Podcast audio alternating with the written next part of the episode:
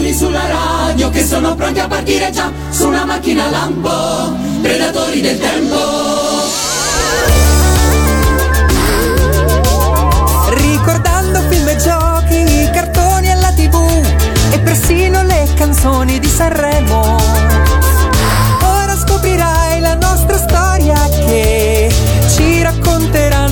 Per noi. Eccoli qua. Predatori del tempo che riportano un mondo come era qualche anno fa.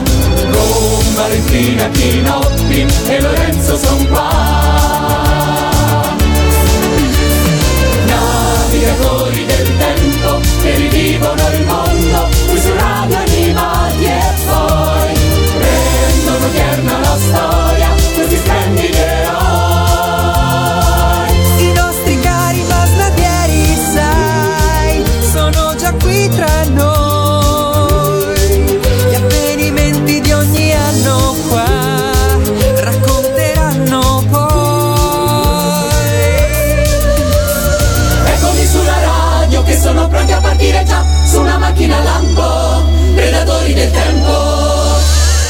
Eccoci qua, ciao a tutti, benvenuti a questa nuova puntata dei Predatori del Tempo. Io sono Lorenzo e con me ci sono... Valentina. Ma soprattutto c'è qua fuori dalla sua astronave spaziale Ci sono io, Ciacchinoppi, ciao, ciao a tutti, è incredibile, era, era tanto che non rimettevo piede sulla terraferma nel presente tra l'altro Vero, e sono, sì. sono- sono molto felice di questo, vi vedo in forma, e noi non troppo... sì. Noi sì, tu insomma. eh.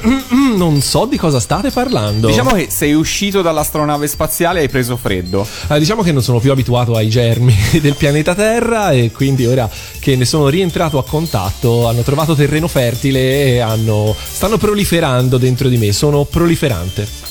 Ok, sei carico di... di... Sono carico di, di cose infettive. Esatto. Adesso voi non vedete l'ora di rimandarmi sulla mia navicella spaziale, ma non vi preoccupate perché ci tornerò presto. Una- ma nel cioè- frattempo mi godo questo momento qui, tornato nuovamente nello studio di Radio Animati, dove insomma, eh, come sempre, le puntate di eh, Predatori del Tempo cominciano in maniera così scoppiettante. Valentina, abbiamo fatto un sacco di puntate con lui nell'astronavicella Esatto, ed eravamo al sicuro. Una volta esce giù è esatto, infettivo. eh, Ok. E vabbè, e vabbè, ragazzi, che vi devo dire? La prossima volta Che cercherò di preparare. virus spaziale. Devi farti il vaccino prima. Lo cioè. dovrò fare, avete ragione. Allora, siamo sempre nel 1993 con i Predatori del Tempo e abbiamo altre cose eh, da raccontarvi perché insomma c- restano ancora cose importanti da, da dirsi. Tantissime. Vogliamo fare un salto al Festival di Sanremo del 1993? Eh? Io voglio. No. Ok, allora. Non vi faccio la solita domanda perché mi è già chiaro che mentre io continuavo a non andare al cinema, voi avevate proprio smesso di guardare Sanremo. O comunque, diciamo, se non altro, di magari conoscere le, insomma, le canzoni poi col senno di poi, dopo che magari iniziavano a essere trasmesse dalle radio, ma magari non eravate proprio così sul divano a guardarvi le 4-5 giornate di festival. Allora, io in realtà sul divano a guardare il festival non ci sono mai stata perché l'ho sempre ascoltato per radio il Vabbè. festival. Però devo dire che il 93 fu un'edizione di cui ho pochissimi ricordi. Ricordo solo la canzone, cioè ricordo bene solo la canzone che ha vinto. Ok, allora parliamo un po' di che cosa è successo al Festival di Sanremo del 93. Allora, prima di tutto, eh, diciamo che si conferma un po' eh, quel, quel passaggio eh, da manifestazione prettamente musicale ad evento televisivo. La gara, diciamo che passa quasi in secondo piano eh, per la Rai, che insomma trova in Sanremo eh, la manifestazione, e, anzi la trasmissione che eh, più di ogni altra eh, le fa guadagnare tantissimo in termini di raccolta eh, di soldi con pubblicità e sponsor. Ma nonostante tutto, diciamo, la musica sopravvive, anche perché a guidare il festival c'è Pippo Baudo che se nel 92 si era limitato e aveva voluto puntualizzare che si sarebbe limitato ad essere solamente un, un presentatore, nel 1993 non si sottrae da una propria piena paternità dell'edizione, anche se non è ancora direttore artistico, lo sarà più avanti. A condurre quindi questa edizione ci sarà proprio lui, insieme a Lorella Cuccarini, che fu presa in prestito da Mediaset e forse fu mh, il primo e più eclatante caso di prestito televisivo fra Mediaset e Rai. Insomma, ci fu eh, sulla stampa una notevole polemica. Sì, no, ri- ricordo che fece notizia assolutamente. eh, se ne, tutti ne parlavano. Tutti parlavano appunto di questo prestito, insomma del fatto che Mediaset, che la RAI dovesse attingere ad un artista come Lorella Cuccarini, niente di personale contro di lei, però insomma eh, ad un artista che in quegli anni lavorava appunto e come tuttora per, eh, per, per Mediaset. Ehm, ci si chiede appunto perché non ci sia qualche altro artista a cui insomma far riferimento fra gli artisti della RAI. Eh, c'è una gara vera ed anche i big devono mettersi alla prova con fasi eliminatori. E su questo aspetto Pippo Baudo non transige. Le eliminazioni sono il sale della gara. Non ci si deve sottrarre. Io personalmente sono assolutamente d'accordo con lui. Ci sono mille giurati divi- diversi eh, ogni sera e riuniti Mille nel a sera? Mhm. Riuniti nelle 20 sedi regionali della RAI per cui eh, Questo perché giustamente deve essere il, il questore di ogni singola sede regionale ad- A ad- ad- gestire i problemi. a gestire i problemi Esatto. e soprattutto gli assalti fisici. esatto Che le sedi della RAI che contengono mille persone. Beh, ci sono gli auditorium, per cui insomma si fa, si fa abbastanza presto a, a concedere, non mille in ognuna. Su 20 sedie Ah, sparse sul ok, territorio, no, mille persone, non Ah, tutte in una, ok. cioè, se no ci vuole il palazzetto. Quindi, ci- quindi 50 persone a regione. Esatto. Ah, ok, È fattibile, adesso sì, è fattibile. A differenza delle regioni a statuto speciale che avevano delle giurie a statuto speciale. No, no, assolutamente. Ah, ok, no. Il, ehm, il- ad ogni gara, ad ogni, scusate, ad ogni brano in gara viene assegnato un punteggio da 1 a 10 ehm, e si farà scendere man mano du- durante le serate le 24 canzoni dei campioni a 15 nella serata finale che si sfideranno appunto per l'ultimo scontro. Nonostante il, forting, il forte imprinting di show televisivo, la qualità dei brani in gara è quasi sempre tutt'altro che banale.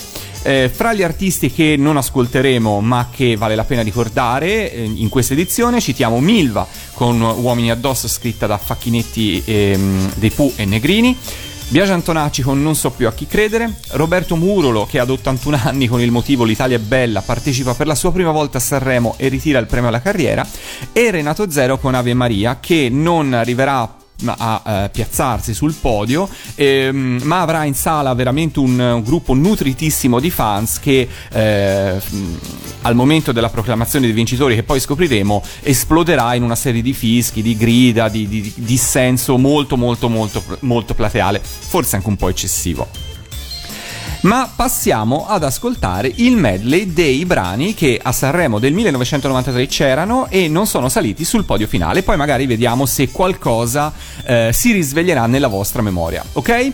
Vai! Andiamo, andiamo. E adesso sto cantando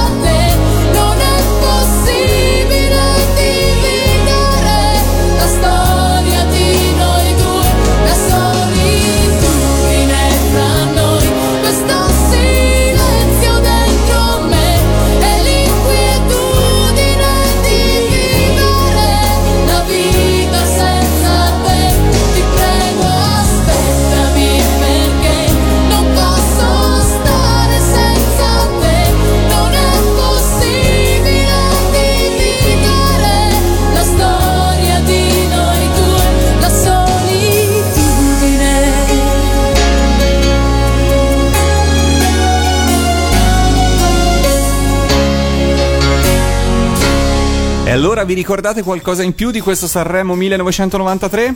Ah sì, io Sì, adesso ho dai, scoperto. qualcosa, che sì, dai. Molto più che solo. A parte che avevo già sbagliato l'idea che fosse. Credevo fosse un altro il vincitore, quindi già quello. Vabbè, insomma, in qualche modo lei ha vinto perché insomma Laura Pausini era la vincitrice della categoria giovani. Ma andiamo con ordine, andiamo con ordine. Allora, la- la prima che abbiamo ascoltato è Gerardina Trovato con Non ho più la mia città. Gerardina ha lasciato la sua Catania a 20 anni per trasferirsi a Roma e cercare eh, il successo nella- nel mondo della musica.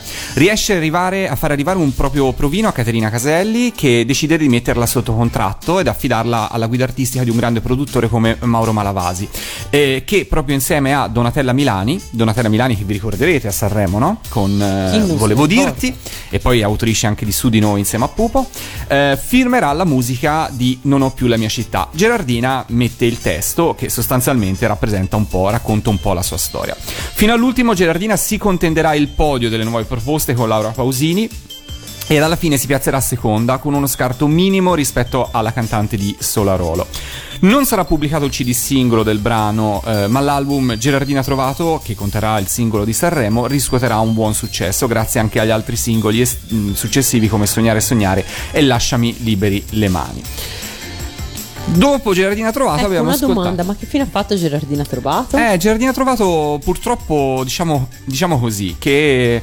ehm, A me quella canzone di Sanremo piaceva tantissimo. eh, ma io devo dire che Gerardina Trovato anche l'anno successivo parteciperà con un titolo, con una canzone che si intitola Non è un film, parla Ah, di sì, guerra. Sì, ricordo. Eh, secondo me aveva una sua sensibilità. Purtroppo si è persa per strada. Si è persa per strada artisticamente, forse anche un po' con se stessa a un certo punto.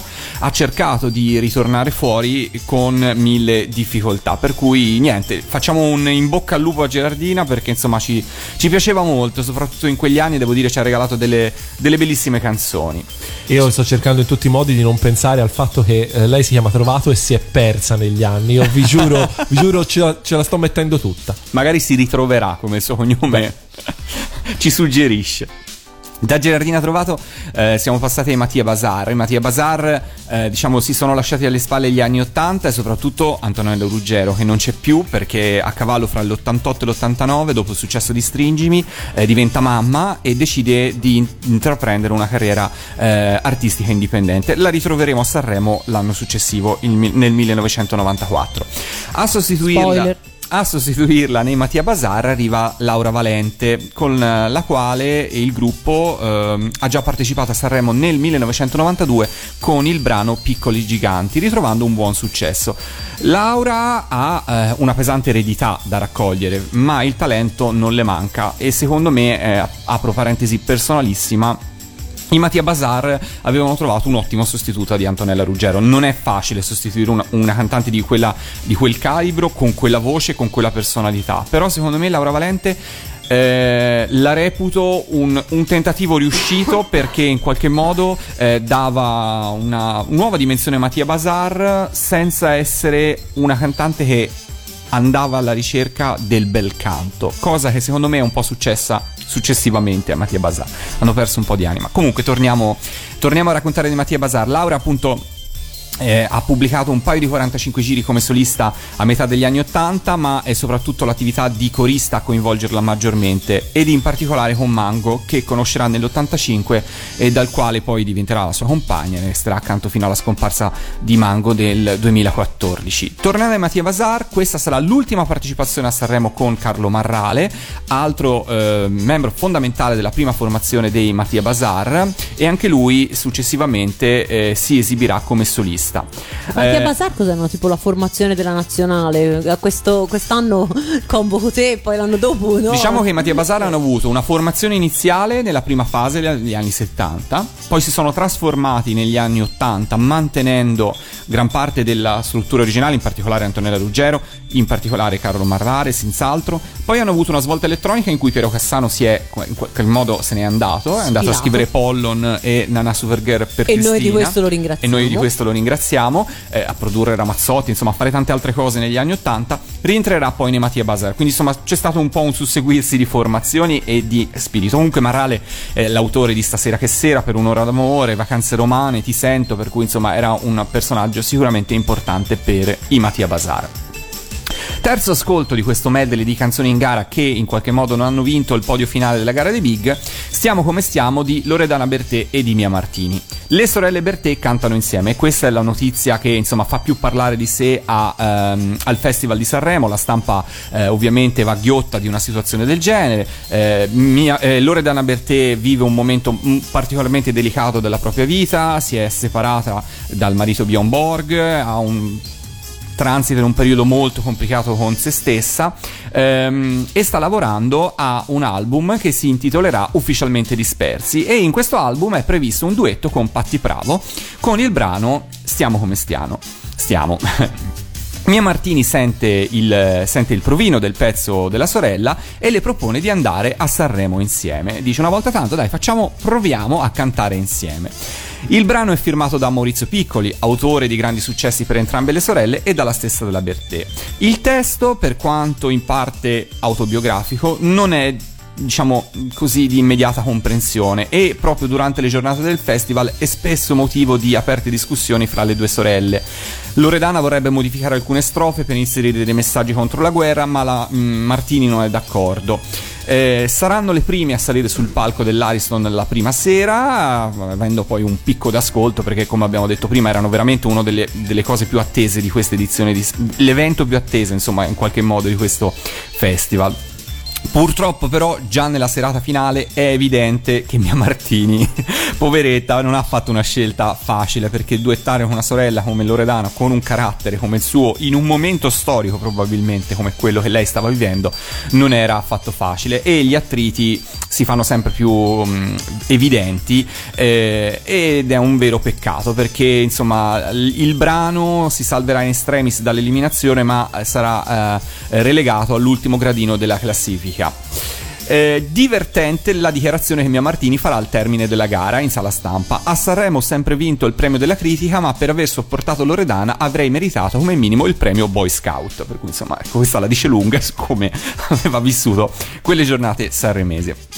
A suggellare e confermare i dissapori, una piccola curiosità, il brano Stiamo come stiamo uscirà nei rispettivi album sia di Loredana Bertè che di Mia Martini con arrangiamenti diversi, proprio perché anche da questo punto di vista non si trovavano d'accordo, per cui alla fine ognuna fece il suo arrangiamento del pezzo. In te di Neck. E qui avrei voluto ascoltare la versione di Mangoni, giusto Pinoppi? Eh, eh, sì, assolutamente. Mangoni ne fa una cover eh, perfetta, cioè non, non- non aggiunge niente no, di suo, è perfetta. No, è- è- parola per parola. È, è impeccabile la, la- la- cover di Mangoni. Diciamo che è un debutto sanremese per Neck eh, che arriverà a classificarsi terzo fra le nuove proposte. Il brano in te è per l'artista occasione comunque di notevoli critiche da parte della stampa che accusa i versi scritti per lui da Antonello De Santis di essere un manifesto contro la legge che regola l'interruzione volontaria di gravidanza. Al di là di tutto c'è da dire che la canzone resterà comunque parte del repertorio del cantatore di Sassuolo anche se il suo vero e proprio successo arriverà qualche anno più tardi.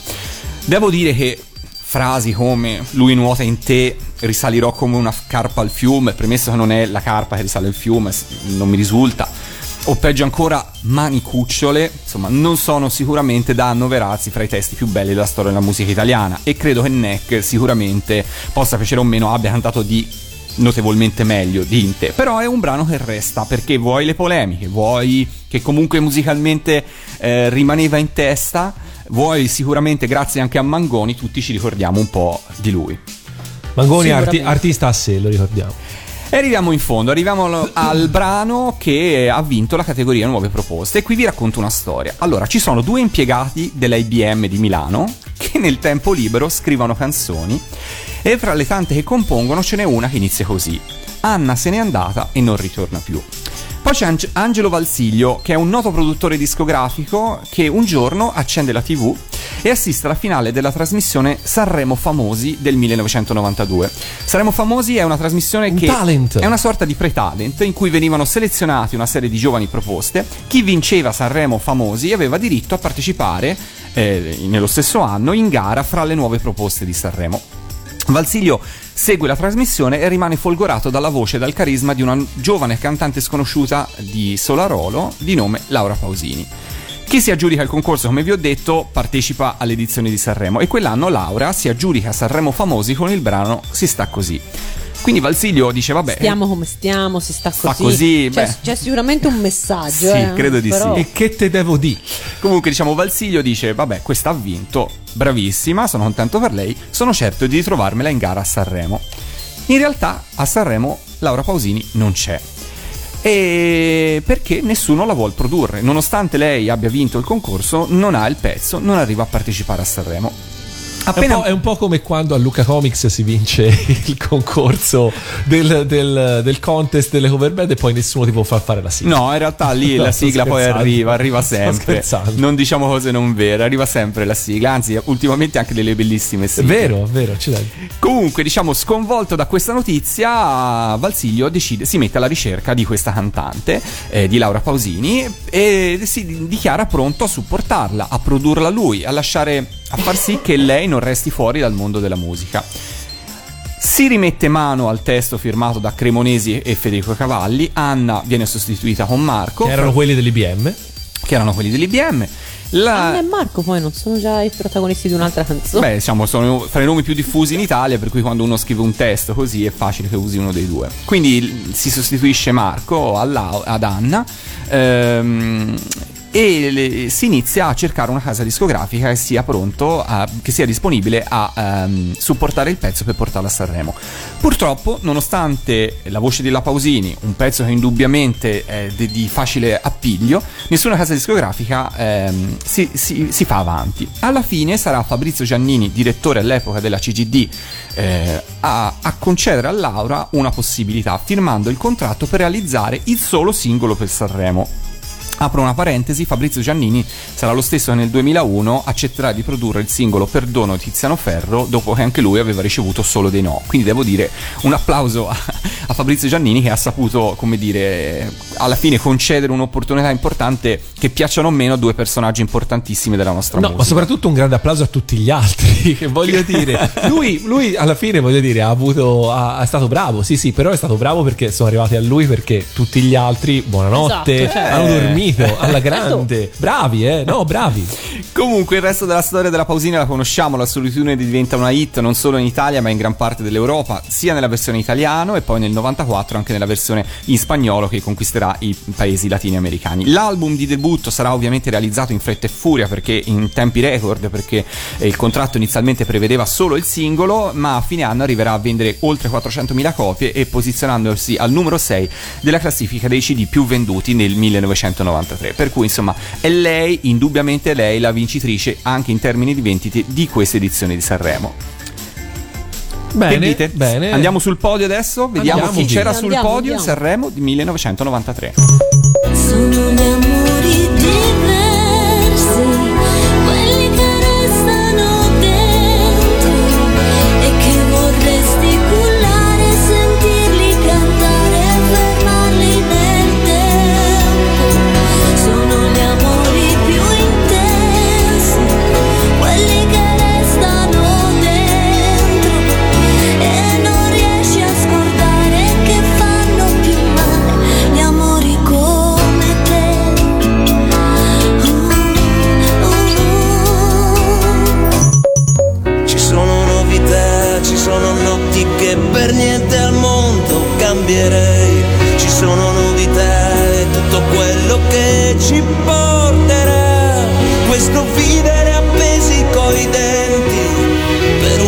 faccia migliore. Questo vivere fuori dai tempi, aspettando per ore. Ci sono novità, ci sono notti che per niente al mondo perderei. Ci sono novità e tutto quello che ci porterà. Questo gran consumarsi di mani, giocando carte migliori. carne e i colori. Cos'è che ci trascina fuori dalla macchina? Cos'è che ci fa stare sotto ad un portone?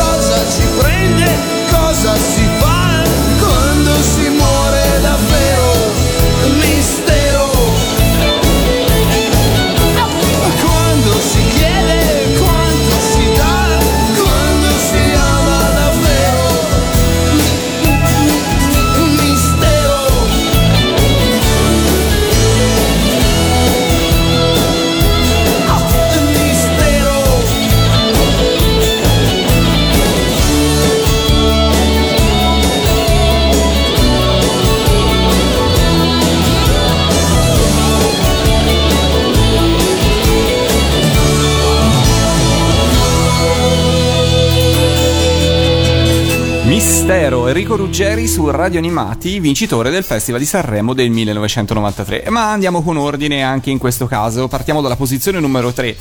Posizione numero 3, ovvero terzo posto di Sanremo 1993, troviamo Rossana Casale e Grazia Di Micheli. Devo dire due eleganti e raffinate voci delle canzoni italiana, forse spesso lasciate un po' in disparte dalle dovute attenzioni che meriterebbero.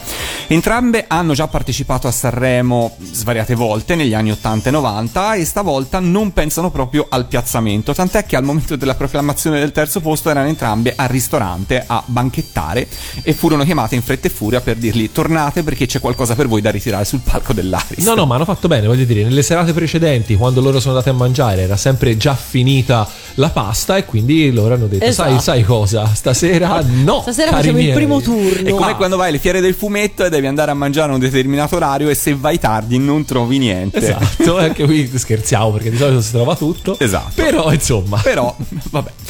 Secondo posto, figlio d'arte, Cristiano D'André con Dietro la porta. Cristiano torna a Sanremo con un brano firmato insieme a Daniele Fossati e si aggiudica il premio della critica, nonché un ottimo piazzamento, un secondo posto. A conferma appunto che questa edizione di Sanremo comunque ci sono scelte artistiche anche di un certo spessore che poi vengono anche premiate. La partecipazione a Sanremo del 1993 rappresentò per il cantatore la massima punta di popolarità in veste di solista e con un proprio repertorio. Va detto che a Sanremo aveva già partecipato una volta nel 1985 con il brano Bella più di me, anche in quell'occasione aggiudicandosi il premio della critica. E arriviamo al vincitore di Sanremo, ovvero eh, Enrico Ruggeri con Mistero. Viene dato fin dall'inizio come uno dei favoriti alla vittoria, grazie anche alle 400.000 copie vendute del suo ultimo album Peter Pan del 1991. Il pezzo è indubbiamente orecchiabile ed è il più rock di questa edizione del festival. In scena con lui ci sono ovviamente, c'è ovviamente l'inseparabile eh, eh, chitarrista e storico collaboratore Luigi Schiavone. Dopo il festival eh, Ruggeri pubblicherà la raccolta La giostra della memoria, raccolta antologica che raggiungerà la posizione numero 5 degli album più venduti, ma che dovrà accontentarsi a fine anno della posizione numero 32 fra gli, anni, fra gli album più venduti del 1993. Piccola curiosità, a seguito della vittoria di Sanremo, Ruggeri partecipò anche all'Eurovision Song Contest, che ehm, in quegli anni veniva ancora trasmesso dalla Rai, poi ci fu un lungo periodo di blackout, però Ruggeri in un'intervista racconta che quando andò a, ehm, a partecipare alla manifestazione venne con lui una eh, funzionaria della Rai che eh, a quanto pare gli disse guarda fai quello che vuoi ma il mio compito qua è quello di accertarmi che tu non vinca la manifestazione. E perché? Perché il problema è questo, che chi vince l'Eurovision Song Contest obbliga, tra virgolette, il proprio paese a organizzare l'edizione dell'anno successivo. Per cui se Enrico Ruggeri avesse vinto l'Eurovision Song Contest, la RAI avrebbe dovuto organizzare l'anno seguente la manifestazione. Per cui pare che questa funzionaria RAI disse a Ruggeri, guarda, fai quello che vuoi ma non vincere. Vabbè, oh, d'altronde, insomma, sempre meglio. eh, sempre meglio. Sempre meglio essere onesti. Essere Sempre chiari, meglio, cioè. sì. Meglio prevenire che Ecco, curare. cioè, Esatto, Che esatto. non ci siano fraintendimenti. Chiudiamo così Sanremo del 1993, facciamo un break musicale con una sigla del 1993 e una sigla di Cristina D'Avena, un cartone animato che a me e a Vale piace molto. Esatto.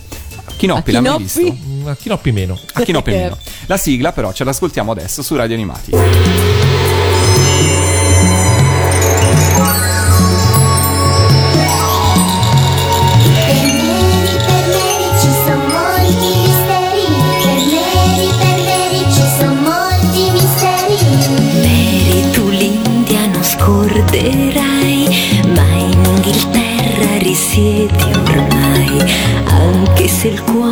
Ti piange, sai, non dir sempre no.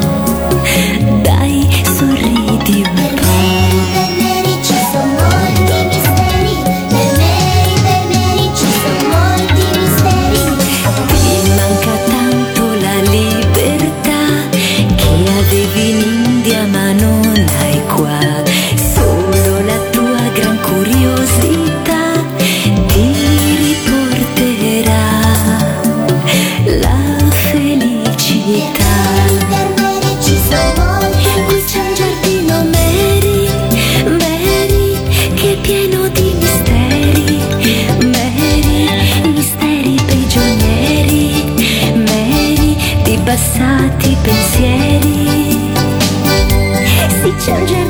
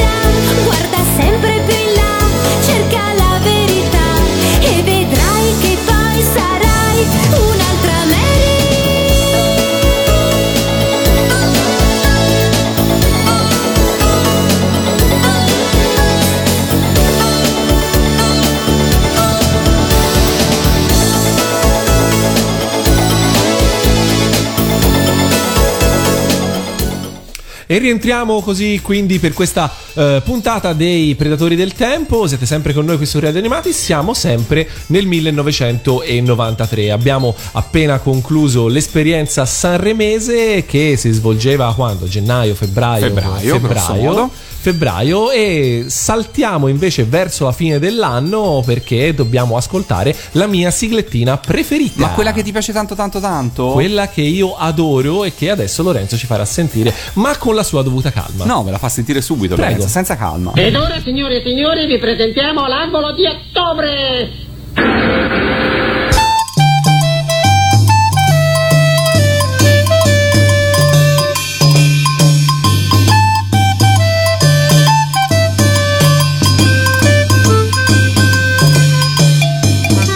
Ah già, dimenticavo che adesso non sono più nella mia navicella e che quindi mi vedete ballare. Esatto, sì, abbiamo questo, questo be- bellissima immagine di Eh, abbiamo questo, questo- il balletto di ottobre che è perfetto. Questa, questa canzoncina è veramente, veramente molto, molto bella. eh, e ci porta al mese più bello dell'anno, eh, che è ottobre, lo sappiamo tutti, no? È il, è il nostro mese preferito.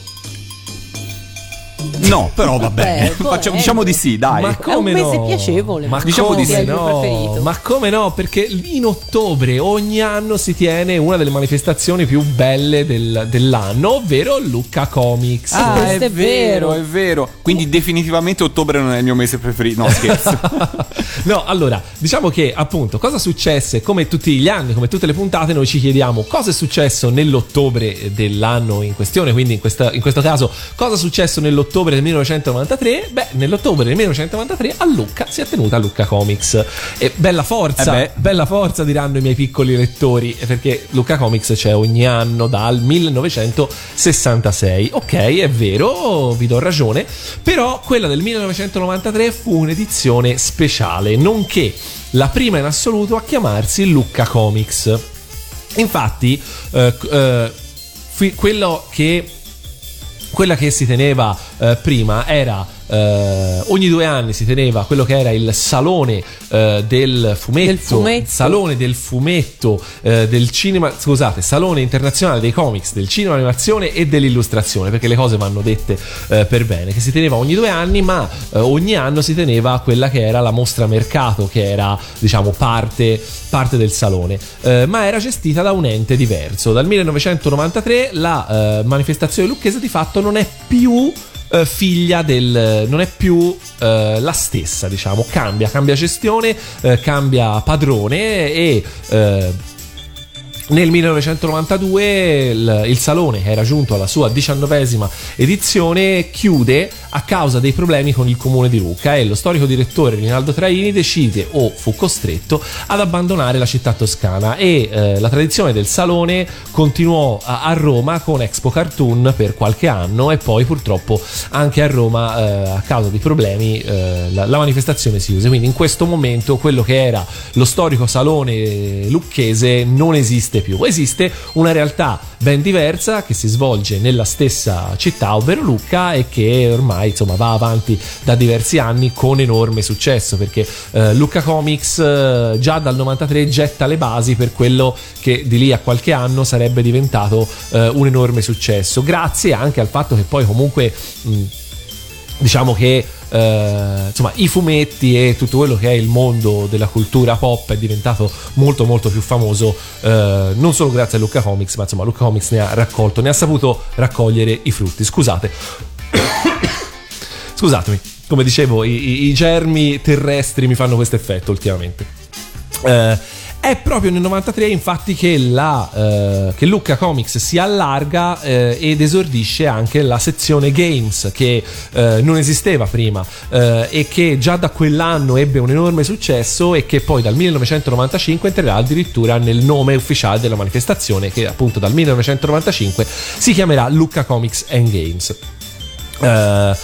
All'epoca ci furono grosse polemiche perché insomma si vedeva questo cambiamento come eh, il fatto che Lucca Comics aveva venduto l'anima al commercio e che tutta la parte culturale sarebbe stata eh, così un po' dimenticata, cosa che in parte è successa veramente, però a fronte dei numeri che ci sono poi stati nel corso degli anni direi che possiamo davvero dire, eh, dire poco perché insomma quando riesci a mettere su eh, quella che è diventata al giorno d'oggi la seconda manifestazione mondiale eh, del genere eh, per quanto riguarda il numero di spettatori, escluso il Comiket di Tokyo, quindi stiamo parlando di un successo davvero, davvero, davvero incredibile. Non solo, ma credo che l'edizione del 1993, forse non quella di ottobre, ma quella di aprile, perché ricordiamo che ai tempi Luca Comics si teneva due volte l'anno, credo che sia stata la prima edizione a cui ha preso parte anche il piccolo Chinoppi. Oh, e qui si apre la tua prima volta a Lucca. Io non ricordo l'anno, sinceramente. Te vale? Io credo che fosse il 1988-89. Accidenti. Addirittura. Sì, accidenti. Eh, Quindi Ebbene. hai visto Lucca negli anni 80? Ebbene sì. Ah. Ora non mi ricordo se l'88-89, però sì. Eh, io sicuramente Mi in quegli anni lì. accompagnato Anch'io, sì, sì, mi sì. ci ha accompagnato mio padre. Eh, voi siete andati con i genitori. Sì, tu io da solo in treno. sono andato Io sono andato io nel genitori. 1993 già ho preso un paio di amichetti e col treno siamo andati da soli. Io ero in prima superiore e insomma, E non c'era la masnada di cosplay sul treno. No, assolutamente. Il cosplay nessuno no. sapeva cosa non fosse. sapevamo neanche cosa. Spieghiamolo. I cosplayer, secondo me, sono arrivati tra il 95 e il 96. secondo me sì, i cosplayer sono arrivati con l'estensione all'esterno all'esterno del Palasport che comunque capita in quegli anni lì perché l'edizione del 94 poi magari ne riparleremo più approfonditamente fu l'edizione in cui eh, non ci facevano entrare perché c'erano problemi di sicurezza a quanto pare ed era già un'edizione in cui ci si era eh, espansi eh, nel parcheggio del Palasport. Quindi il Palasport sarebbe durato credo forse un anno ancora e poi sarebbe stato solo parcheggio per qualche anno e poi vabbè tutti sappiamo E poi tutti sappiamo che cosa è successo. tutti sappiamo cosa è successo, però sì, credo di, aver, di essere riuscito a ricostruire che il 93 dovrebbe proprio essere stato il primo anno per me. E chissà se c'era ancora il nostro Gianluca da quelle parti, non lo so. Che stava studiando. Che stava studiando, eh, il palco arriverà dopo, eh, non c'era nemmeno il palco in quegli anni. No, però poi non così tanto dopo. Non così tanto dopo, Sì, però. perché sì, forse due anni dopo. Eh, Beh, no, qualcosa del il genere. palchettino, forse qualcosa Ma di più. qualcosa di più. il palchettino, guarda, quello proprio versione. Eh, non lo so, non versione mini, secondo me sarà arrivato anche quello nel col 95-96. Eh, lo scopriremo, lo scopriremo. Io direi di così omaggiare Luca Comics con un brano dedicato a Luca Comics, ce ne sono vari, ma noi per quest'oggi abbiamo scelto la canzoncina di Luca Comics and Games di Massimiliano Poggi.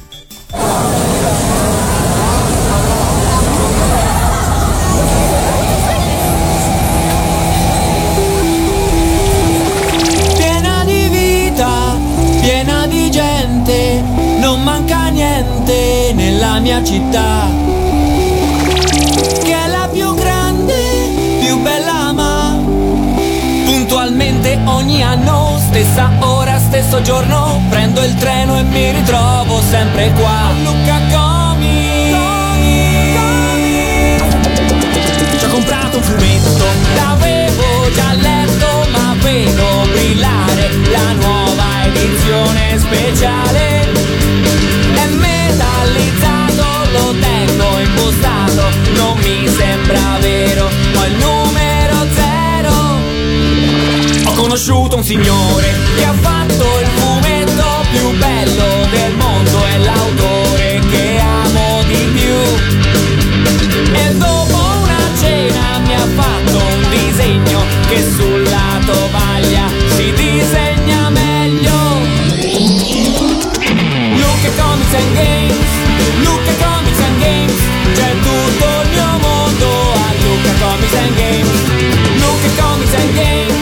Luca Comics and Games, domani ritorno a Luca Comics and Games, a Luca Comics. Ci ho comprato un robotto di ferro pesante col maglio rotante, che bello che adesso ce l'ho, ma non lo trasformo se no poi si sciupa, ho speso un casino, ma solo di tutto, pelushi, magliette, quel gioco di carte, credevo non piacesse più. Le spade,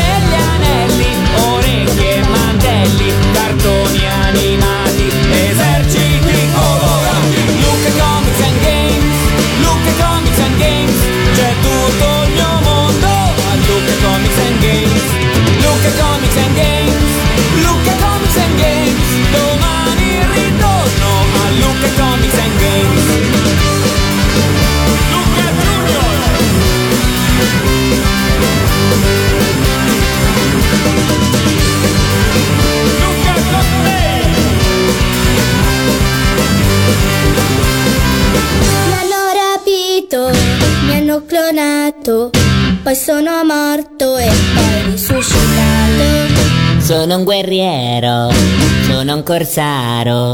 Ho combattuto contro un orco e contro un drago. Sono un pilota interstellare, sono un vampiro e a chi voglio giocare. Sono abusivo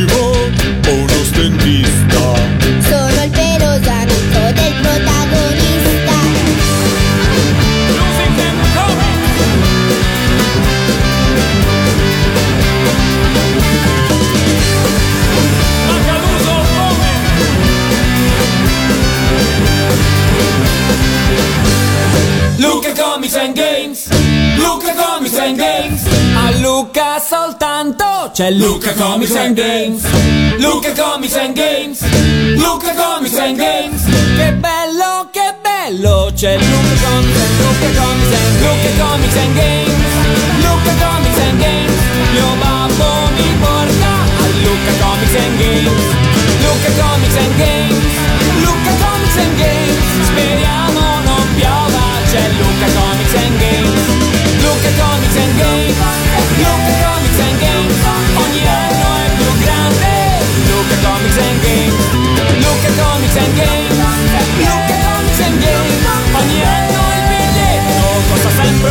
sempre un po' di, sempre un po' di, un più Tanto il mio amico mi fa entrare gratis. Eh sì, c'è un amico che ti fa entrare gratis. Beh, chi non ne aveva Chi uno? non Chi non ne aveva uno uno? Ma le domande sono: ma allora gli abusivi esistono sempre? O Sì. Torrent si è portato via anche loro? No, qualcosa esiste ancora, ma niente rispetto a, Ai bei tempi. gloriosi anni 90. Eh, sì. Dai, facciamo, facciamo outing, come si dice, una cosa che avete acquistato dagli abusivi. Ah, io tantissime cose. Ho anche fatto. Vabbè, vale. Era il momento, era il. Era il Non il- pensavo così di Il scoperchiare. collezionista non poteva resistere. Se Gianluca del Carlo è all'ascolto, ti vogliamo bene. Ok. Detto questo, no, eh, cita Massimiliano Poggi nella sua sigla anche quel gioco di carte credevo non piacesse più. Eh, giochi di carte ce ne furono tanti anche in quegli anni eh, che anche grazie a Lucca Games, come dicevamo, hanno trovato terreno fertile per proliferare, un po' come i germi nella mia gola. Eh, quello che è stato però forse il gioco di carte degli anni 90 e che uscì proprio nel 1993 ce lo va a raccontare adesso la nostra Valentina. Perché Magic non è solo un gioco di carte, Magic no. è il gioco di carte per il gioco eccellenza. di carte. È sicuramente il titolo ludico più importante del 1993 e credo che abbia ancora oggi un'importanza eh, decisiva insomma, per lo sviluppo di questo tipo di, di giochi. Fondamentalmente cos'è Magic? È una sfida, Magic l'adunanza come si chiama in, eh, in italiano, è una sfida fra due giocatori, ognuno dei quali impersona un mago. Eh, ogni mago è dotato di un mazzo di carte che rappresenta diciamo, la sua potenza magica, quindi i suoi, i suoi incantesimi.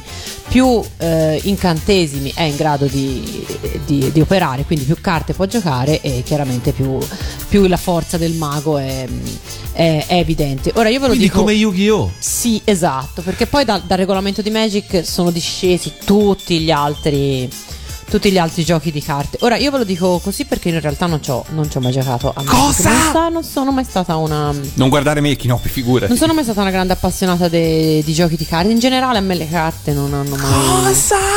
No, su, su di me non hanno mai avuto grande Vabbè, fascino. allora, Chinoppi. Allora, Kinoppi, hai giocato tu a Magic? Mamma mia, E se ho allora? giocato a Magic, ci ho speso una Vedi, fortuna. ecco, appunto, stavo Ho per dire proprio per quello. Credo sia stato uno dei motivi per cui di fatto ho smesso di studiare. perché, perché, cioè, dovevo stare lì a fare il mazzo e a trovare il coso. Ed è, ed è- cioè, Magic, ragazzi, era, era divertentissimo. Eh, sì, è vero, perlomeno, le eh. prime, perlomeno le prime, le prime serie, perché poi io devo dire che ho smesso molto molto presto di giocare che mi ricordo che, eh, che Lucca non era ancora appunto uscita dalla sua dimensione parcheggio perché ricordo benissimo che eravamo ancora là un'edizione di Lucca in cui io ho portato tutte le carte che avevo le ho date a un mio amico che invece continuava a giocare dicendo ecco questo è tutto il mazzo che ho traine il massimo di soldi che puoi e, e vai. Quindi lui eh, fece il suo dovere, si- ci, ci accordammo su una percentuale che lui si sarebbe tenuto e da quel momento mi sono disintossicato completamente. Però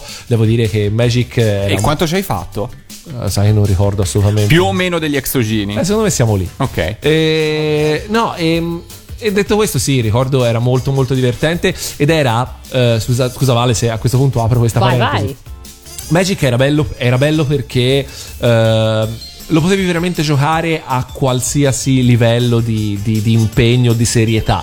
Eh, era bello per me che ci giocavo con impegno, ma eh, non era la cosa più importante del mondo. eh, andare poi a ritrovarsi quasi tutti i pomeriggi in fumetteria dove era stato allestito un tavolo apposta perché insomma giustamente anche lì si rendevano conto che dovevano incoraggiare i giocatori se volevano che essi comprassero delle ulteriori bustine. Eh, e eh, era molto molto molto divertente quando capitava di, di tirare fuori il mazzo dello scherzo il mazzo quello più, più stupido possibile col quale poi riuscivi ogni tanto con un colpo di fortuna a sconfiggere quelli che invece eh, giocavano molto seriamente facevano i tornei eccetera eccetera perché se si arrabbiavano oh se si arrabbiavano era veramente molto molto molto divertente vederli perdere le staffe e tirare le carte dappertutto. Anzi ogni tanto se non erano attenti a poi recuperarle ci stava di raccattare di raccogliere di terra anche qualche carta particolarmente. Beh è successo non a me ma è successo. Comunque vale scusa prego. Sì, tra l'altro ecco, hai- hai messo in, in campo già un- una particolarità di Magic. Eh, Magic aveva una componente essenziale proprio nel- nello scambio, nel- nella raccolta, nella collezione delle carte. Infatti, Magic è un gioco di carte collezionabili. beh sì diciamo che è un Perché- gioco, un gioco dove eh. i giocatori non partono tutti uguali Esatto, soprattutto perché appunto la raccolta delle, delle carte prevede la compravendita, soprattutto prevede la presenza di carte chiave o comunque più rari che diventano elementi fon- cardine del gioco e quindi alla fine il gioco non è solo fare la partita, ma il gioco è anche prima, appunto come hai detto te, fare il, il mazzo. Quindi in realtà eh, ecco uno può pensare una cosa del genere avrà dietro chissà quale eh, strategia di marketing, chissà in quanti si sono seduti a un tavolo per creare un gioco dalla, dal, dal- dal successo così planetario perché mm, Magic è stato tradotto e venduto in tutto il mondo. Credo nel, verso la fine degli anni 90 ci fossero tipo una novantina di traduzioni di, di Magic. Accidenti. Quindi insomma una roba... eh, allora, eh, uno potrà pensare, in chissà, chissà che, pro- che- che progetto c'è dietro. In realtà non c'è dietro un granché come progetto. Vi racconto la storia velocemente di Magic. Eh, nel 1991 Richard Garfield, sviluppatore di, gioco- di giochi da tavolo, Nonché gatto. gatto. nonché gatto, esatto. eh, propose un gioco basato sullo scontro tra maghi a una piccola casa editrice eh, californiana, la Wizard of the Coast, che era specializzata in giochi di ruolo che, e che eh, però non aveva nessun grosso titolo all'attivo. Il responsabile della Wizard of the Coast trovò il progetto estremamente interessante, però eh, purtroppo la Wizard of the Coast non aveva, all'epoca non aveva assolutamente i mezzi per, ehm, come si dice, per, eh, insomma, per produrre un gioco del genere. Per cui fondamentalmente cosa dissero a Garfield? Guarda, il progetto ci interessa, però non- noi possiamo eh, finanziare una cosa molto meno costosa. Sei in grado di eh, trasformarlo in, eh, in una cosa del genere? E lui fondamentalmente si mise a tavolino e disse sì, fondamentalmente posso trasformare il tabellone e le pedine in, un, in mazzi di carte e quindi eh, riscrisse l- il regolamento come un gioco di carte e iniziò a fare i playtest che durarono un paio d'anni. Ovviamente la Wizard of the Coast non aveva i soldi nemmeno per eh, produrre un, un prototipo de- de- del mazzo di carte, quindi fondamentalmente cosa facevano? I giocatori che si prestavano al playtest giocavano con delle fotocopie, con, con- Ah, ok. con delle- con dei cartoncini ritagliati, con sopra c'era scritto o, c'è- o non c'era l'immagine oppure se c'era c'era proprio un, un disegnino in bianco e nero fotocopiato da qualche parte e quindi quello era, fu il primo, eh, il primo Magic. Nel 1993 il gioco debuttò alla Origins Gamecom di Columbus, Ohio e eh, quando si presentarono al, mm, appunto alla Gamecom di Columbus non avevano neanche trovato un nome per il gioco.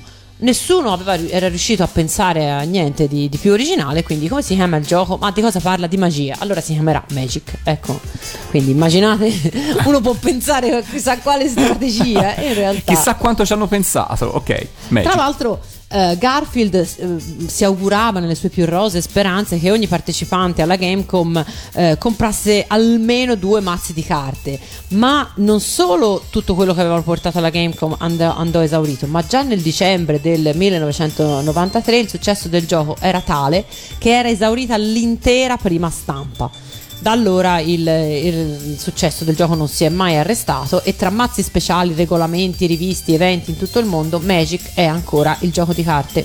Ora forse non lo so, ma nel 2003 era ancora il gioco di carte più giocato del mondo e contava la bellezza di 6 milioni di giocatori.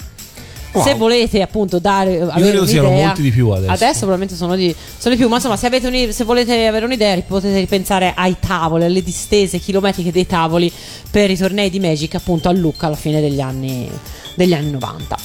Io se non ricordo male, scusami, eh, ma quella che eh, diventò, diciamo che venne poi tradotta in italiano e fu il primo set che abbiamo visto in Italia, fosse la famosa Fourth Edition, che può era già la quarta edizione di, di- di Magic e quella eh, che era, diciamo, forse la prima, la prima, per usare un termine da software, la prima stabile.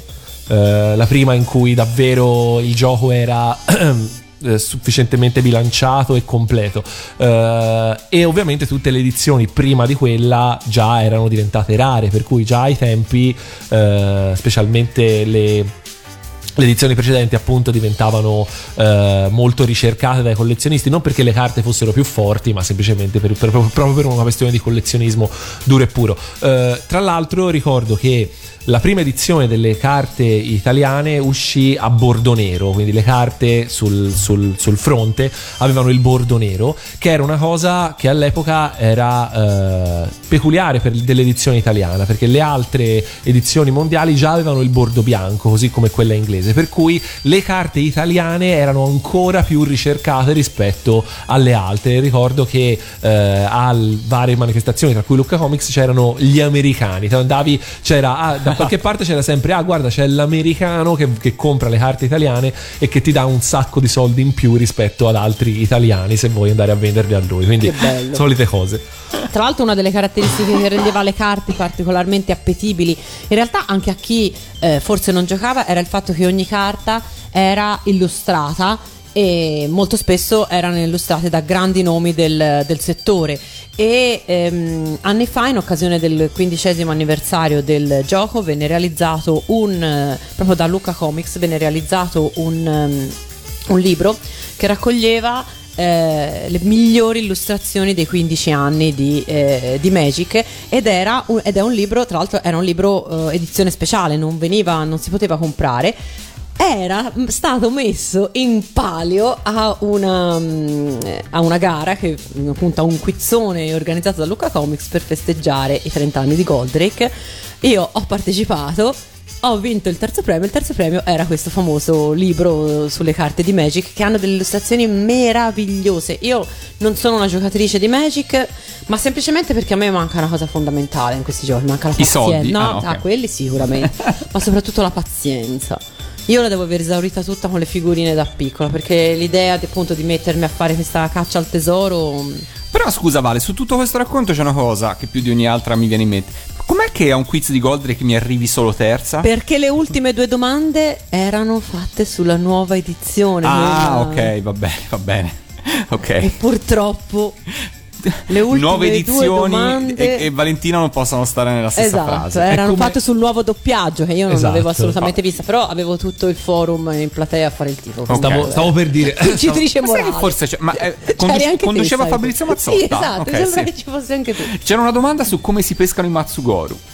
No, eh, sì, ah, forse sì, sì, è vero. Vero? C'era nella fase eliminatoria. Sì, c'era una domanda sul Matsugoro. Che non c'entra niente, ovviamente, col Ma Godel, perché- però se non lo sai, però la non- prima, non perché la prima parte della- dell'eliminatoria era sui cartoni animati in generale. Sì, sì, Poi esatto. c'era su. Poi le domande su Gold che div- diventare sempre più difficili fino a appunto a quelle sul nuovo, sul nuovo doppiaggio.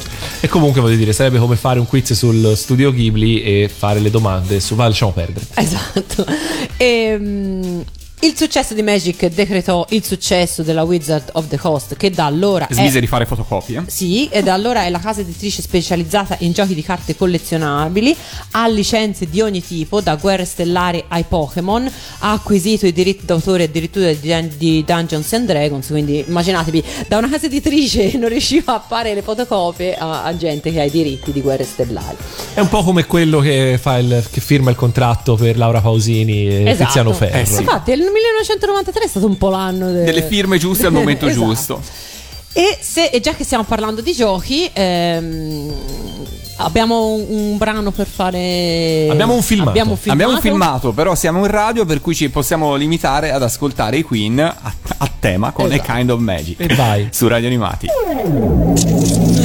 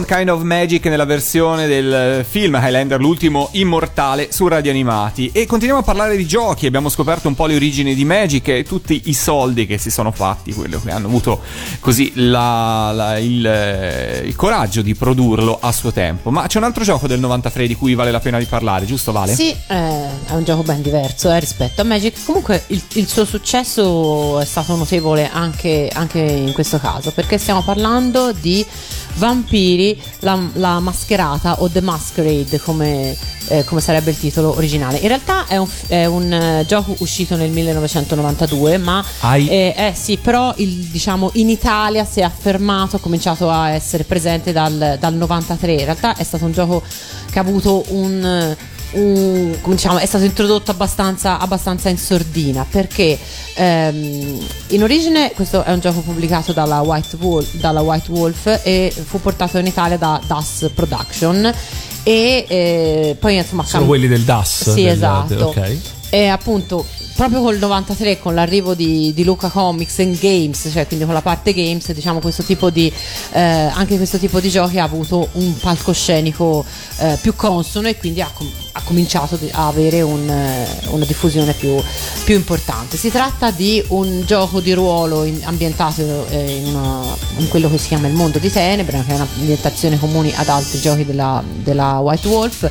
È un mondo, diciamo, una sorta di, di mondo macabro, più, più- una versione più oscura del, del nostro mondo, in cui eh, ci sono mh, corruzione, crimini all'ordine del giorno. Non vedo niente di diverso. I vampiri sono reali. Ah, sì, no, eh, dai, vampiri, ok. vampiri, E sì. governano il mondo, però da, diciamo, da dietro le quinte. Sono un po' i, mm, i governatori occulti. Hanno le loro regole per, appunto, per salvare le apparenze, quindi per nascondere le- le- la loro vera natura. E il gioco di ruolo consiste, appunto, ogni giocatore impersona un vampiro e deve in qualche modo eh, agire per eh, conquistare il suo, il suo potere, però osservando le, le- le regole della, della mascherata. È un gioco che è considerato un vero e proprio cult. Eh, moltissimi sono i giocatori italiani e eh, tra l'altro una polemica infinita ovviamente anche lì anima il, il mondo dei giocatori di, di vampiri se sia meglio l'edizione appunto la vecchia edizione o la versione nuova ehm, rifatta in occasione di un, sembra del ventesimo anniversario anche qui convention balli mascherati eh, che sono tra l'altro stati organizzati molto spesso anche a, anche a Luca Comics non so se ve lo ricordate nel- No. nei primissimi anni 2000 eh, c'era sempre lo- il ballo dei, dei vampiri che era appunto ra- radunava in un enorme gioco di ruolo dal vivo radunava tutti gli iscritti alle varie, alle varie associazioni di, di vampiri quindi Purtroppo eh, il successo del gioco di ruolo fu anche la rovina della casa editrice, in questo caso non hanno avuto la fortuna della Wizard of the Coast per quanto riguarda Magic. Eh, vari progetti di- per trasformare eh, Vampiri The Masquerade in eh, un eh, gioco di ruolo online eh, sono naufragati tutti uno, uno dopo l'altro, anche dopo che i diritti del gioco erano stati venduti a, una- a un'altra casa editrice. E insomma, fondamentalmente il successo di- di- del, del gioco ha poi decretato la, la fine del- delle due case editrici che l'hanno, di cui- Accidenti. che l'hanno in qualche modo eh, stampato. Quindi insomma non è sempre detto che appunto il successo sia, sia un successo planetario come quello della Wizard of the Coast. Bene, Io fa- non ve lo chiedo, ma ovviamente, cioè, anzi sì, ve lo chiedo. Voi ci avete mai giocato? No, mai. No. No, nemmeno io. Io per i giochi di ruolo tradizionali purtroppo continuo ad averci problemi. Facciamo un'altra brevissima pausa musicale con una sigla del 1993 per una serie della Disney in questo caso. La serie in Italia si chiamò Ecco Pippo e andò in onda per due stagioni, 79 episodi e insomma riportava sul, in una serie eh, il simpatico Pippo. A me Pippo è uno dei personaggi più simpatici della Disney, per me personalmente. Ah, per voi? sì, sì, anche io lo adoro. Ok. Nella serie fu introdotto Max, il- una sorta di, di- di- di figlio eh, di, di- di Pippo. A me queste cose lasciano sempre un po' così. Però la serie era divertente, ne furono tratti anche due lungometraggi che Ma finirono al cinema. nel 93 il figlio di Pippo? Eh sì, Come se fosse 1993. Più, più... E debuttò vecchio. negli Stati Uniti il 5 settembre del 1992, ma nel 1993 arrivò in Italia. E non solo arrivò in Italia, ma arrivò su Canale 5. Ma soprattutto era figlio e non nipote? Eh, beh, ma perché Pippo, cioè Pippo è già bambino di suo, è, è- è più, è più figlio di suo figlio, come disse anche Ma Luca Pippo Raffaele. Pippo non lo sa. Esatto. No.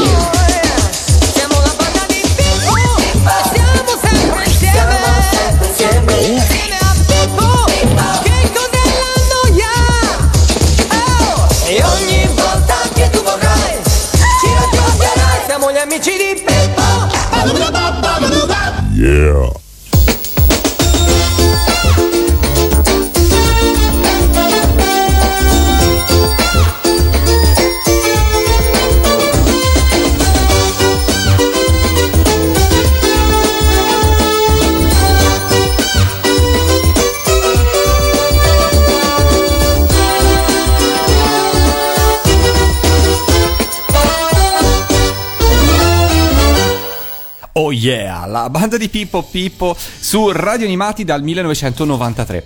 E parliamo adesso di supporti. Di tutt'altro. Di tutt'altro, parliamo di tutt'altro, parliamo di tecnologia in qualche modo. In questo caso la tecnologia che ci permetteva di ascoltare la musica negli anni 90. E gli anni 90 sono stati sicuramente gli anni del eh, CD come supporto eh, più importante. Beh, però c'era un problema perché eh, il vinile, che in quegli anni più che mai veniva messo in disparte, lasciava orfani di quello che era il supporto singolo, quello che permetteva di risparmiare un po' di soldini e di portare a casa un solo pezzo, anzi due, uno per facciata e di così far eh, diffondere la musica.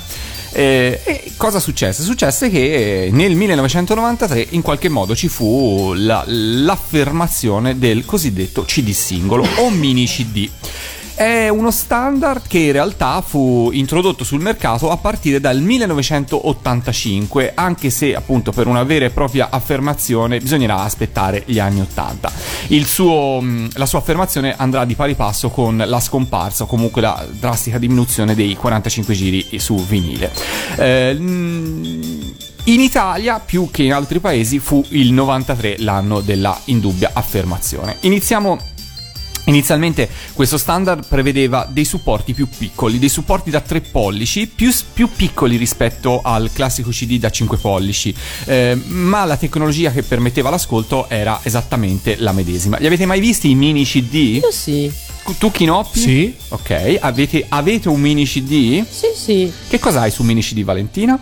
Ehm, qualcosa di Annie Lennox o degli Eurythmics, una ristampa, Potrebbe essere, potrebbe credo. essere, potrebbe essere, perché eh, diciamo che soprattutto sul- negli anni 80 e fino al 1993 inizialmente si eh, stampava su questo formato chiamato mini CD da 3 pollici, che però ebbe poca fortuna perché per poterlo riprodurre era necessario un lettore che prevedesse l'apposito vano nel, nel cassettino che si apriva per poterlo inserire dentro, oppure eh, l'utilizzo di improbabili adattatori di plastica che però spesso compromettevano la stabilità delle CD e conseguentemente la, lettu- la corretta lettura stessa. Per cui c'è da dire che già nel 1993 la stragrande maggioranza dei CD singoli veniva stampata su il formato classico del CD da 5 pollici. Il primo CD singolo in assoluto fu pubblicato nel 1990 1985, si trattava di Brothers in Arms dei Dire Straits, anche se in realtà era destinato solamente a eh, fini promozionali per le radio e la stampa. C'è infatti da dire che questo formato per tanti anni è stato veicolo principale per far arrivare a tutti i media e in particolare alle radio eh, le uscite e le novità discografiche non destinato appunto alla vendita e nel tempo sono diventati dei veri e propri eh, così ehm, eh, oggetti di collezionismo.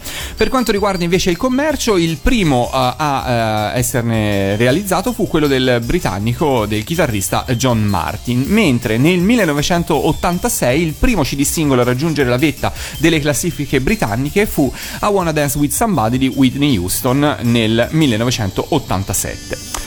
Purtroppo c'è da dire che la miopia dell'industria discografica ha sempre bistrattato questo formato, temendo che sottraesse troppo mercato alle vendite degli album, in particolare negli Stati Uniti, dove già dal 1998 la classifica dei singoli si iniziò a stilarla non basandosi tanto sulla disponibilità fisica del singolo nei negozi, quanto sul numero dei passaggi radiofonici.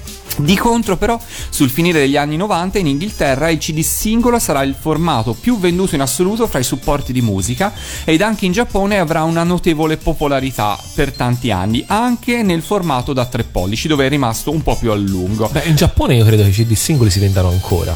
Eh, glielo auguro, non lo so, eh, devo dire che la situazione adesso è veramente... sono quasi completamente scomparsi. Cioè, non mini CD, eh, sto parlando di CD singolo, formato CD è, ma, singolo, sì, sì, ma. CD singoli. Cioè, sicuramente per in quello che è il mercato eh, degli o delle idol, eccetera, eccetera, se ne vende ancora tanti proprio per le cose di cui abbiamo già parlato eh, abbondantemente in passato, ovvero il fatto che eh, insieme al CD singolo ti viene dato un qualcos'altro e quindi, insomma. Eh, esatto, ma appunto perché si acquistavano o si acquistano i CD singoli? Proprio per qualcos'altro. Prima di tutto perché consentivano un risparmio anche se con una proporzione relativa.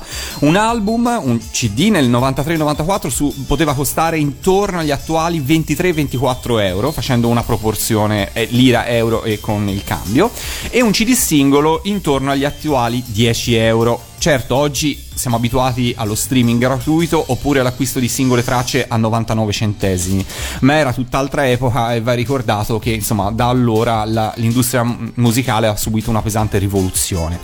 Ma non c'era solo questo aspetto economico a rendere, almeno per quanto mi riguarda, interessante questo supporto, bensì anche la presenza di brani inediti o non presenti sull'album, remix, versioni alternative, versioni live, basi musicali e successivamente anche videoclip o tracce interattive. Io ricordo per esempio una cosa troppo divertente, visto che Chinoppi li ama particolarmente, il CD singolo del Pippero di Elio le Storie Tese, che trovo assolutamente geniale sia per la copertina che ehm, rappresentava il famoso vitello dei piedi di balsa coperto da un lenzuolo, perché il CD singolo uscì prima del- dell'album, ma la cosa ancora più geniale è una delle tracce che contiene un riassunto dell'album ed è fantastica come cosa. Comunque, per quanto riguarda gli artisti italiani, è difficile stabilire chi detenga il primato. Mi sento comunque di ehm, affermare che probabilmente un'estate italiana di Gianna Nannini ed Edoardo Bennato sia stato il primo CD singolo di artisti italiani ad essere distribuito in Italia. Mentre Se stiamo insieme di Riccardo Cocciante lo è stato nel 91 come primo singolo per un vincitore del Festival di Sanremo. Sottolineo, non CD singolo di artisti italiani, perché comunque già eh, dalla fine degli anni 80 accadeva che magari in Italia una canzone uscisse da noi solo su 45 giri, ad esempio Viva la mamma di Edoardo Bennato, ma magari in Francia usciva anche su CD singolo, oppure Sabrina Salerno con Boys nell'87, sempre in Francia usciva su CD singolo, in Italia anche su CD singolo, in Italia solo su 45 giri. Arriviamo agli anni 2000, eh, dove tutto cambia. Nel 2003 si assiste ad un sorpasso di vendite indubbiamente indicativo dei tempi. Per la prima volta le vendite delle suonerie per cellulari superano quelle dei singoli. E fra il Andiamo 2008 bene. e il Rendete 2009 conto? molti grossi distributori smettono di approvvigionare i negozi di questo formato e fra il 2010 e il 2011 molte delle major smettono di produrlo del tutto. E per le sigle? Eh, per le sigle purtroppo questo formato non fu mai adottato in sostituzione dei 45 giri, almeno per quanto riguarda i cartoni animati. Sono veramente pochissime le eccezioni eh, a questo. eh, fanno eccezione la prima serie che secondo me ha avuto il, così, il privilegio di finire su un CD singolo è Sandokan, la serie animata, che nel 1998 fu reinterpretata per l'occasione dagli Oliver Onions e due anni più tardi arriverà il CD singolo dei Digimon dei Manga Boys, entrambi due pezzi da collezione non facili da reperire. Li avete in collezione? No. Allora ce li ascoltiamo e celebriamo Non è la così. stessa cosa, però vabbè. lo so, lo so. Oliver Onions Sandokan, la versione del cartone animato.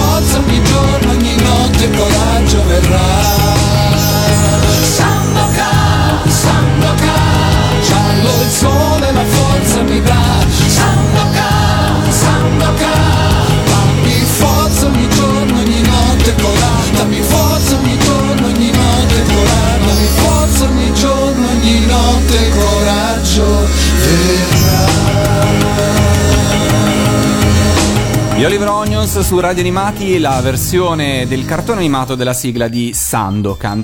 E siamo in chiusura di questo 1993, però prima di salutarci dobbiamo fare un altro salto al cinema, insomma, ci sono altri film di cui non vi abbiamo parlato e che è giusto citare ricordare in chiusura di questo appuntamento dei Predatori del Tempo. Allora, l'altra volta ci eravamo mh, fermati parlando di Filadelfia, che è sicuramente un film eh, impegnativo come argomento e, come, e anche come, diciamo, come accoglienza. Il pubblico eh, lo apprezzò, ma sollevò delle, delle polemiche appunto, di, cui già, di cui abbiamo già parlato. L'altro film impegnato di cui appunto eh, vale la pena parlare del 1993 è Schindler's List di Steven Spielberg. Di questo film è stato detto tutto e di tutto. C'è stato anche chi ha accusato Spielberg di aver svolto semplicemente una bieca operazione commerciale per, appunto, per lucrare soldi facili ed emozioni a un pubblico, quello americano, eh, a digiuno o quasi a digiuno di storia, quindi poco protetto da certi meccanismi narrativi. Ora, Probabilmente è vero, però eh, non, non è sicuramente colpa di Steven Spielberg. Eh, il problema è che ora gli americani effettivamente hanno, sì, hanno qualche, qualche lacuna. Un, un sondaggio di, di qualche anno fa rivelò che una buona parte dei sedicenni intervistati, quindi dei- dei- degli studenti della scuola superiore, avevano scoperto, e tenetevi forte, avevano scoperto eh, l'olocausto dalla storia di Magneto nel film degli X-Men. Cioè, questi sono i loro. Quindi immaginatevi un film come Schindler's List, cosa, cosa poteva eh, provocare in un, in un pubblico del genere. Però Steven Spielberg ha sempre risposto che a lui premeva raccontare una storia, eh, una storia perfetta per la sua concezione cinematografica, al di là poi dell'ambientazione eh, della, della storia in sé.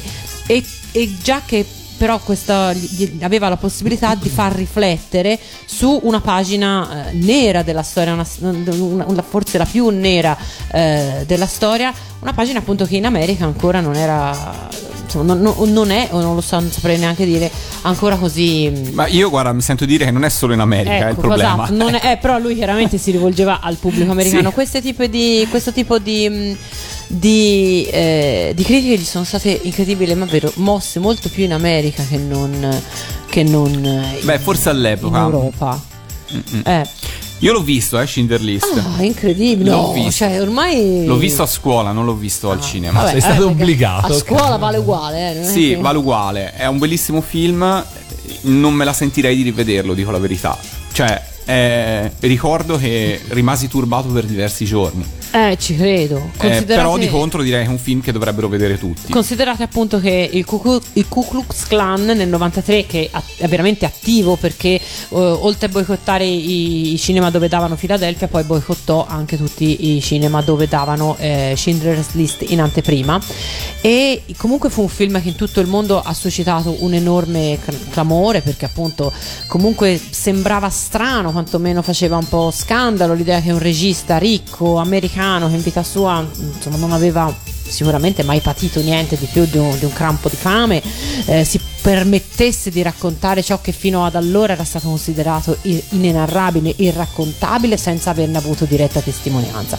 Mentre invece ci fu chi, eh, insomma, chi eh, fu molto d'accordo con la scelta di Spielberg, lo considerò un regista coraggioso e ne mise in, in- in luce, in caso ce ne fosse stato bisogno, ancora la sua, eh, la sua arte, perché riuscì comunque a trasformare in un blockbuster ehm, destinato a durare un, un film insomma, su un argomento così spinoso, così, eh, così particolare. Il film di Spielberg poi riaccese chiaramente i riflettori sull'argomento, poi eh, ovviamente da lì altri film sono seguiti, epigoni più o meno, più o meno riusciti, anche se vogliamo più o, meno, più o meno furbi, ma io penso che Schindler's List è ancora oggi un film che fa discutere, un film che fa riflettere, è esattamente quello che deve fare un classico, come diceva Italo Calvino, quindi List è diventato un classico della cinematografia. Anche a me è piaciuto tanto. Io l'ho rivisto, però effettivamente sì, certo non è un film che si può, No. che si può rivedere a cuor, a cuor leggero. Non per una allegra serata tra amici. No, no, certo, certo. Però insomma, non tutti i film devono esserlo. quindi. Esatto. Mentre invece eh, A proposito di adatti- film allegri. ad- a proposito di film allegri è sicuramente adattissimo a un'allegra serata tra amici, ricomincio da capo. Eh, un, un piccolo capolavoro di Harold Remis che gira una classica commedia americana vagamente ispirata ai film di Frank Capra, non so se l'avete visto, è un film su un giornalista che viene costretto a fare un servizio su una festa locale sul giorno della marmotta un Aspetta, aspetta, fermati, fermati, fermati, fermati, Eh, fermati. La, la domanda è: non so se l'avete visto, ci sta perché che- che in questa stanza ci abbiamo. Qualcuno Lorenzo, l'hai visto? visto? No, No. No! Cioè, il giorno della marmotta. non l'ho visto. Non ci voglio In realtà credere. si titola Ricomincio da capo. Sì, Noi lo so. lo conosciamo tutti. Allora, però vi devo dire una cosa. È il titolo originale. Che, allora, grazie a questa trasmissione e ormai a questo dato di fatto che io non guardo i film, ho un amico che saluto, Mattia. sì, che salutiamo anche noi. Che tutte le volte che ascolta la trasmissione poi mi manda un messaggio e fa Non è possibile tu non abbia visto questo, dobbiamo recuperare E ho già una lista di film con lui che- Su cui lui mi aspetta al varco Che prima o poi recupererò Mattia, metti, Metti- aggiungi in anche lista. questo.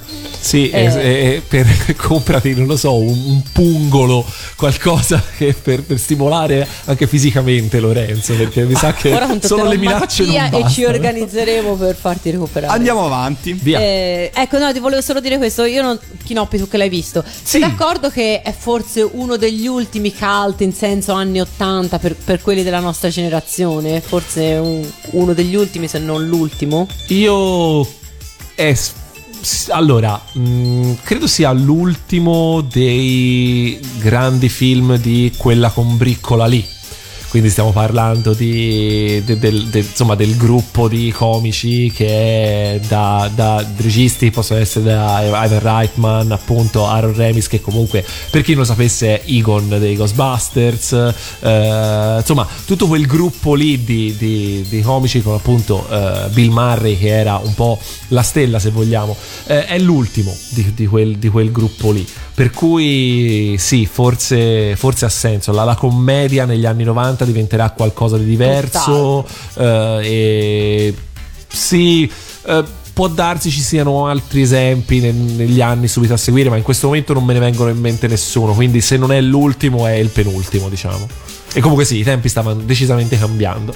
E io poi vorrei citare l'ultimo film per il no- 1993, almeno per quanto mi riguarda, ovvero Nel nome del padre, film di Jim Sheridan. Si torna sui film impegnati, qui si affrontano argomenti, eh, argomenti politici, con un grande, eh, un grande Daniel Day-Lewis, una delle sue migliori interpretazioni, eh, che racconta la storia eh, dei quattro di Guilford, una storia abbastanza com- complicata e ehm, film bellissimo accompagnato da una strepitosa colonna sonora in cui spicca un un brano che io ho definito capolavoro e qui è stato definito in tutt'altro modo quando l'abbiamo eh, riascoltata prima.